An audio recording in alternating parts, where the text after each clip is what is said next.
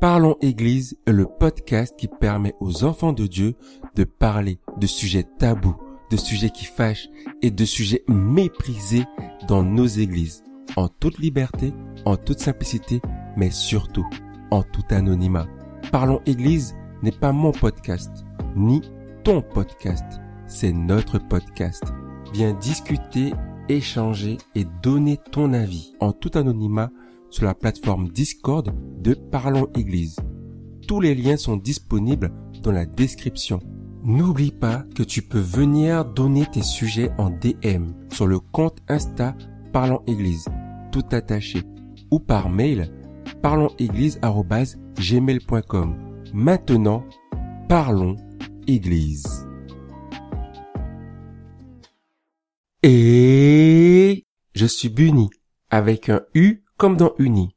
Je suis l'animateur de Parlons Église aujourd'hui. J'ai tapé sur Google Trouver un mari en Christ. Et voici ce que j'ai trouvé. 10 choses à faire pour sortir du célibat et trouver un mari. 7 caractéristiques que vous devriez trouver chez votre futur conjoint. Comment trouver l'âme sœur? Dieu, où est mon mari? C'est de différents sites, je te laisse aller voir tout cela sur Google. Et ensuite, à les vidéos proposées. La prière pour trouver un bon mari. Prière pour trouver un époux. Prions pour la rencontre avec notre futur époux. Je vais juste lire les titres des dix choses à faire pour sortir du célibat et trouver un mari rapidement. 1. Mettre Dieu au centre de ta vie. 2. La foi. Croire que Dieu est en toi et avec toi tous les jours. 3. Ne reste pas dans ton coin, mais trouve-toi une église vivante. 4. Travaille pour mûrir spirituellement. 5. Prie pour renverser les barrières spirituelles et toute autre forteresse qui bloquerait ton mariage. 6.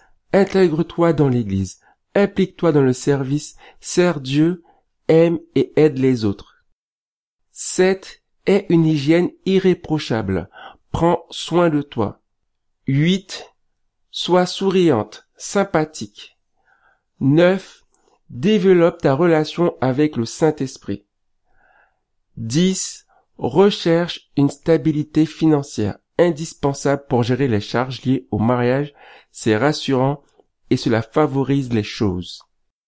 Je vais juste dire que c'est une femme qui a écrit l'article pour d'autres femmes. Et ce n'est pas un homme qui a écrit l'article pour les femmes chrétiennes. Pourquoi je dis cela? Parce que ce sont certes de bons conseils, mais en aucun cas c'est ce que regardera le gars au départ.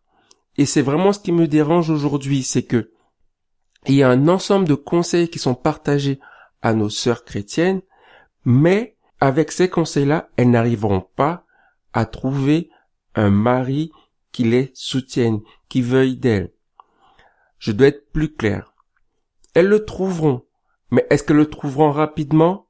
Ça, je ne suis pas sûr. Celles qui trouveront rapidement, ce sont celles qui sont attirantes physiquement, parce que elles auront l'occasion de parler à différents frères très souvent et très facilement. Et ça, c'est la réalité. Donc, quand elles parlent d'être irréprochable physiquement, d'avoir une hygiène irréprochable, ça devrait être le numéro un en fait. Parce que c'est ce que le gars va regarder. Il va d'abord valider le physique. Ensuite, il va pouvoir discuter et échanger au niveau relationnel et au niveau spirituel. Mais le physique, il va le valider. Une étude dit qu'il suffit de 5 secondes pour savoir si une personne nous attire physiquement. 5 secondes. C'est-à-dire qu'au bout de 5 secondes, le gars il sait s'il va t'approcher ou pas, consciemment ou inconsciemment. Et là où je veux en venir, c'est que on ne fait que répéter de faire attention à notre relation avec Dieu, de faire attention à notre service, et tout ira bien en fait. Alors que non, la vérité c'est que Adam lui-même avait une très grande relation avec Dieu. Ça ne l'a pas empêché de se sentir seul dans le jardin d'Éden. Et c'est pour cela que Dieu a dit qu'il n'est pas bon que l'homme soit seul et qu'il lui fit une aide semblable. Adam avait une relation particulière avec Dieu. Aujourd'hui, nous avons le Saint-Esprit qui est en nous jour après jour après jour. Et notre travail, c'est de maintenir cette relation avec le Saint-Esprit. Par rapport au mariage, il y a la relation avec Dieu qui est totalement importante, mais elle est importante avant tout pour nous-mêmes, en tant qu'être humain, en tant qu'enfant de Dieu. Nous avons besoin d'une relation profonde avec Dieu. Mais en ce qui concerne le mariage, ça n'a rien à voir avec notre relation avec Dieu en fait.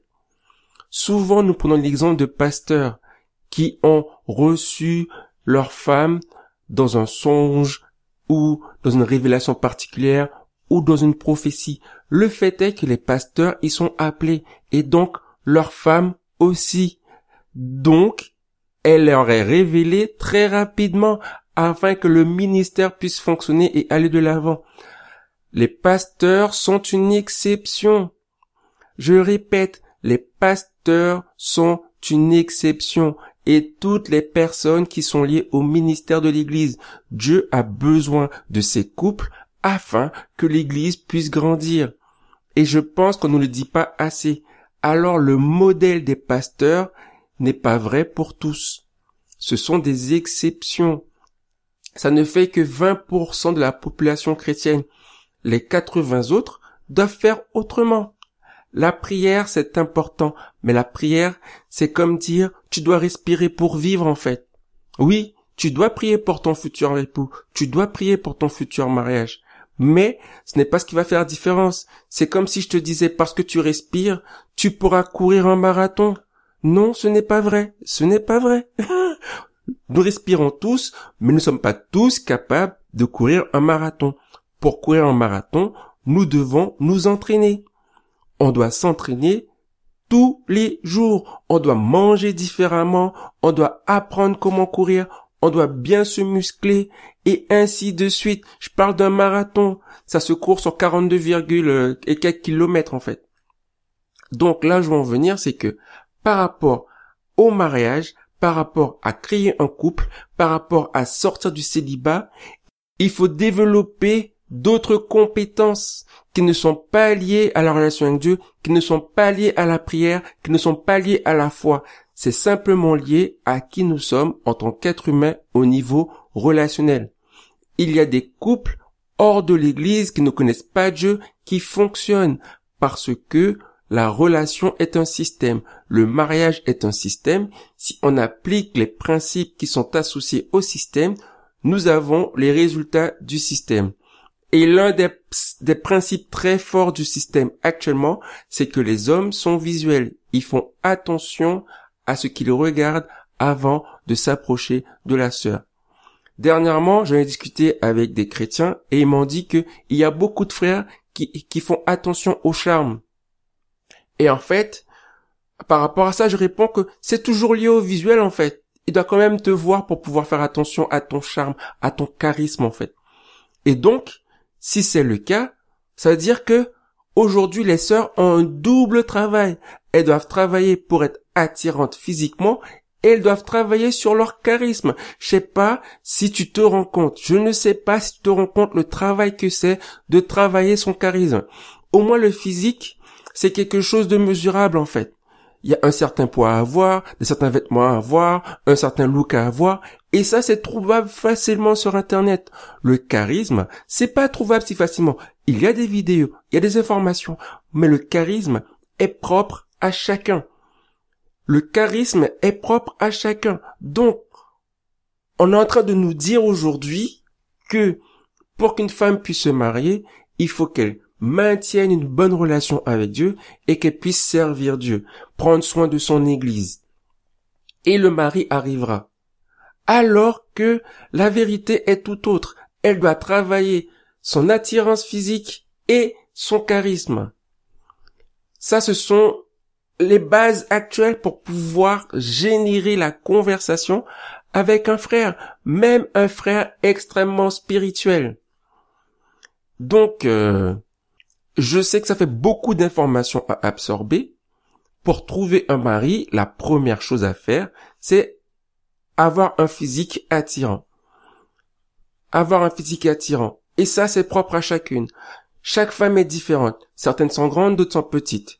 Et ainsi de suite. Je vais pas continuer sur la liste, mais je pense que tu vois l'image. Vous êtes toutes différentes, donc vous avez toutes des atouts à mettre en avant différents. Et après, maintenant, il faut travailler le charisme. Et là, c'est une toute autre histoire. Et donc, maintenant que tu vois à peu près la situation, le contexte, j'aimerais avoir ton avis. J'aimerais avoir tes réponses, tes exemples. J'aimerais en discuter avec toi. Je t'attends. L'épisode d'aujourd'hui a lancé la conversation. Viens la continuer en tout anonymat sur la plateforme Discord de Parlons Église. Si tu penses qu'il peut intéresser d'autres enfants de Dieu, partage-le autour de toi. Sois béni et à la prochaine conversation de Parlons Église.